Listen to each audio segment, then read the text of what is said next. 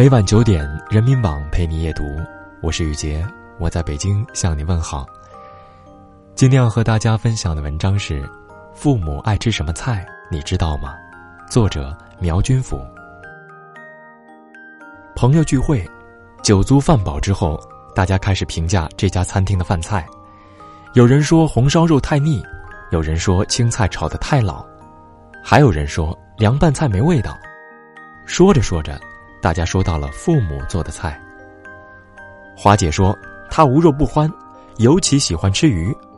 每次回家，父母总会做她最爱吃的水煮鱼。她说那是她吃过的最好吃的水煮鱼。李哥说他喜欢吃甜食，只要回家，父母准备的菜是这样的：八宝饭、糖醋里脊、糖醋小排。老父亲还保留着给他夹菜的习惯。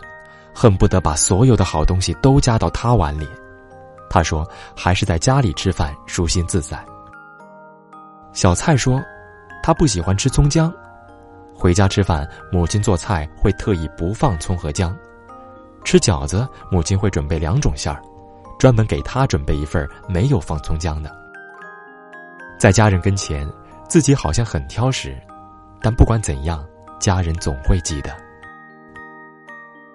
一直没说话的小谢突然问：“父母记得你们喜欢吃啥？谁知道他们爱吃什么菜？”大家沉默了。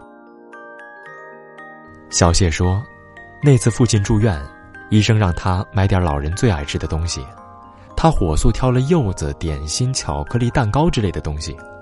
没想到医生说：‘这是你爱吃的，还是老人爱吃的？’”小谢一下子愣了。自己最爱吃的东西，却不一定是父母最爱吃的。以前每次回家，他总是挑自己最喜欢吃的菜买回去，可是父母却不爱吃。父亲出院后，小谢开始留意父亲的喜好，留意母亲的口味，留意父母的业余爱好。渐渐发觉自己以前做的太不够了，竟然连买菜这点小事都没做好。小谢说。孝顺哪有那么高大上？有一种饭菜就叫孝顺。这话我绝对认同，因为我也是从父母有次住院，在超市货架面前才下定决心，留心父亲和母亲的喜好。我的父母爱吃什么，好像以前我也不知道，只知道只要回家吃饭，所有的饭菜都是以我的口味为转移。所有的饭菜也都是以我的喜好为原则。我曾经以为我喜欢吃的也是父母喜欢吃的，却没想过，有可能他们并不喜欢。好在我留了心。再回家吃饭的时候，我会用心观察父母在餐桌上最爱吃的是什么菜，也会陪父母聊天儿旁敲侧击的问他们经常买什么菜。我甚至还偷偷的突击回家检查。看他们正在准备什么菜。